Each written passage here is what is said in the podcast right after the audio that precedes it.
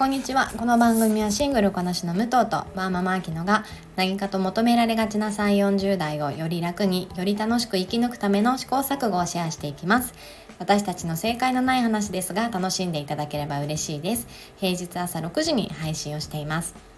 本日はワーママアキノの一人会になります。ワーママとして育児と仕事のバランスやコーチとして女性の働くや生きるにフォーカスを当てた内容でお話をしております。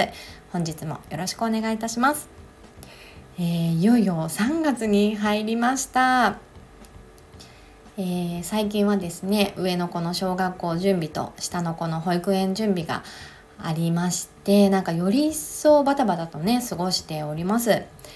えー、各所でこう説明会があって、えー、まあ、必要なものとかをこう提示してもらって会議走ったりネット注文したりでそれがね届いたらもう名前付けこれが本当に面倒くさいですよね。まあ、あのまだまだ終わっていないですけれども あの1ヶ月後のね2人の新しいスタートに向けてしっかりと準備をしていきたいなと思います。きっとこの変換期でねこう忙しい方も多いんじゃないかなと思いますが、えー、体調管理ももちろんなんですけれども気持ちのね、えー、面でもこう心穏やかに過ごせますことを願っております。えー、冒頭なんですけれども昨日の武藤の配信でも、えー、話しておりました、えー、ちょっとお詫びから入らせていただこうと思います。えーと、月曜日の配信で368回、えー、女友達の集まりに突然子供が来ることにこれって我慢しなきゃだよねというのをテーマにお話ししていた回があったんですけれどもこの配信を聞いてくださった方からありがたいことにあのコメントを頂戴したんですけれどもちょっと結果的にねあの不快な思いをさせてしまったということで、えー、この場をもってお詫びをお伝えさせてください。きっといろんなご意見があるんじゃないかなと思います。あのぜひねあのまだ聞かれてない方いらっしゃいましたらあの368回あの聞いてみてください。えー、私たちもこう私たちが話すことで誰かが不快な思いとか、えー、悲しい思いをねしないようにっていうのは日々気をつけていることではあるんですが、えー、それと同時に、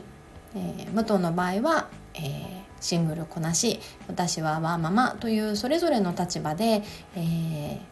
思うことっていうのを正直に話し合うっていうのも一つ大切にしている思いでもあります。で今思ってることを、えー、1年後も同じように感じているかっていうと私はまたちょっと違う可能性があるんじゃないかなと思っているんです。まあ、それもねあの無責任と思われる方もいらっしゃるかもしれないんですが誰かを意識して話すというよりかは、えー、私たちの正直な思いで聞いてくださった方が、えー、共感いただけたり、うん、おこがましいですけれどもどなたかのこう応援になったりしたら、あのー、すごく嬉しいなという思いもあります。なので引き続きねあの至らない部分もあるかと思いますが、えー、聞いていただいて楽しんでいただけたら嬉しいです。どうぞよろしくお願いします。えー、ではテーマに入らせていただこうと思います。本日のテーマは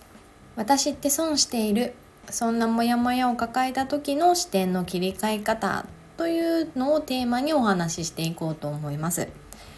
これねちょっと説明をさせていただこうと思うんですが先日の朝の出来事なんですけれども、えー、平日で息子はねあの保育園に行く日で、えー、我が家は朝の保育園のお見送えー、送りは夫が担当しているんですよ。でその日はねちょっと保育園の行事でちょっと早く行かなきゃいけない日でで私も私の都合だったんですが誰かとの約束ではなくて私が、あの、予定があったので早く出たいなという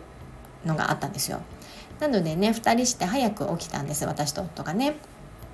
で、えーまあ、こう限られた時間の中でいつものタスクだったり本来はまあ夫と息子えー、お見送りしてから私が家でやってたこう、まあ、家事とかですねっていうのをこうギュッと詰めてやりたかったんですよ。でそのために私は早起きをしたんですが、えー、結果的に協力者と思っていた夫が、まあ、自分は早く出るためだけの早起きだったので、えー、いつものタスクと何ら変わりないもうなんならちょっと早く出た分間に合わなかったこうなんですかねこう名前のない家事と言われるものかもしれませんがゴミ集めとか、えー、加湿器の水変えるとかね本来は夫が担当しているこう作業っていうのを置き去りにして出てったわけですよ。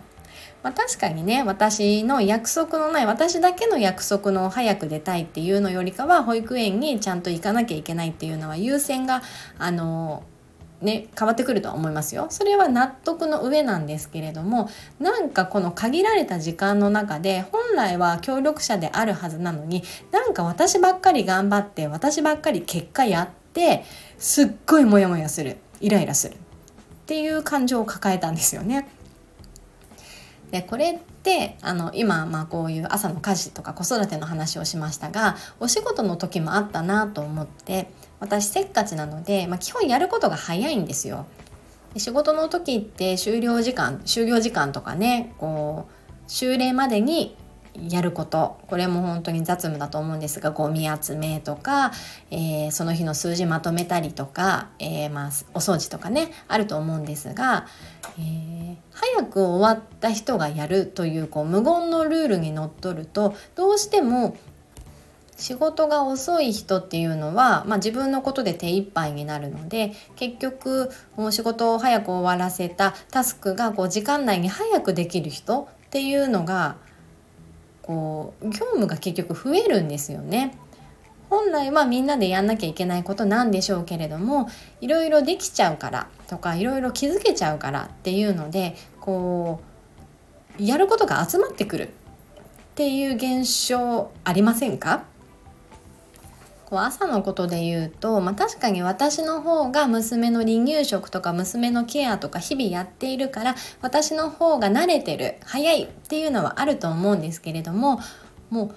うなんでそれもこれも私やんなきゃいけないっていう感情をね、えー、抱えてしまったんですが、まあ、ずっとこのイライラモヤモヤを、えー、引きずるわけにもいかないじゃないですか。やっぱりねちゃんとこう切り替えて、えー、特に朝だったのでその出来事が、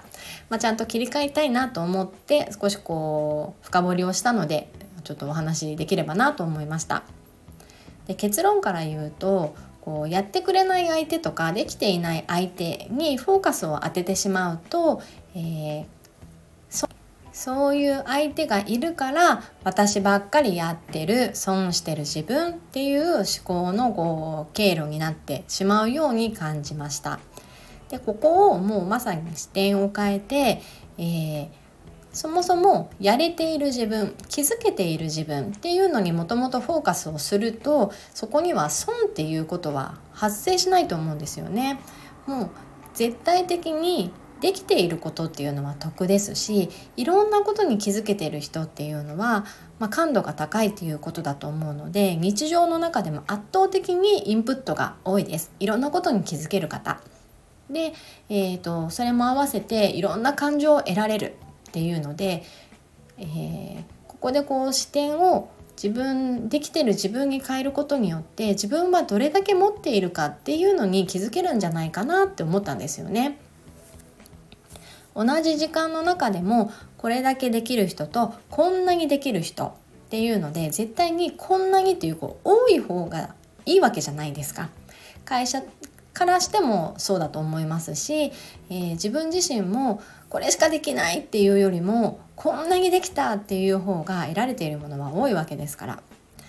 でね朝の夫の話にまた戻っちゃいますが私から見たらまあちんたらしてるわけですよ。もう容量悪いわと思ってそれをまがねまたイライラさせるんですけれどもでも相手にとってはもしかしたらそれトップパフォーマンスかもしれないんですよ。そう思うと、えー、まあ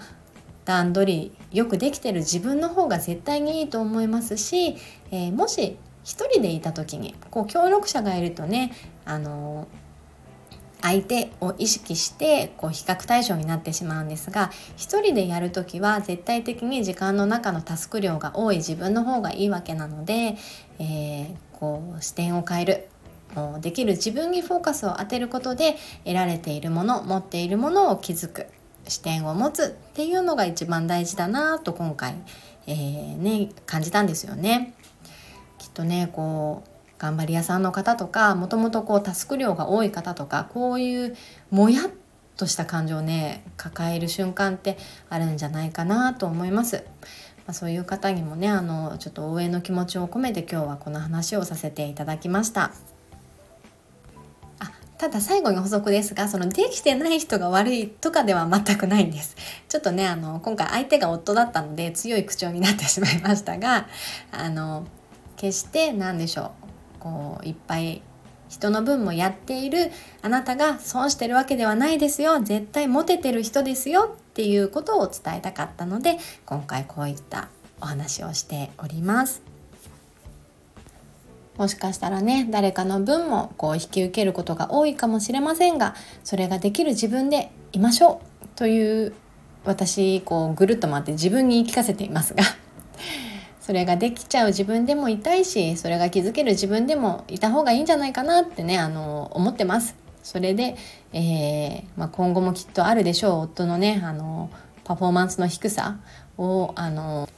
心穏やかにね向き合えていきたいと思います。えー、最後になりますがちょっとお伝えをさせてください。4月からね下の子も無事に保育園が決まりまして保育園生活がスタートします。なので私もあのいよいよねお仕事モードに少しずつ切り替えていこうと思っておりますのでコーチングのセッションなども、えー、本格的に募集をさせてもらおうと思っております。詳細につきましては私のインスタグラムやあとは公式 LINE などで随時配信できたらなと思っておりますので、えー、ぜひご興味いただけている方はあのー、ご登録の上お待ちいただけたら嬉しいです。本日も最後まで聞いていただきありがとうございました。この番組はスタンド FM はじめ各種ポッドキャストで配信をしています。ハッシュタグ正解のない話でつぶやいていただけましたら私たちがいいねやコメントをしに行かせていただきます。皆さんのフォローやご意見いただけますと大変励みになりますのでお待ちしております。ではまた次回失礼いたします。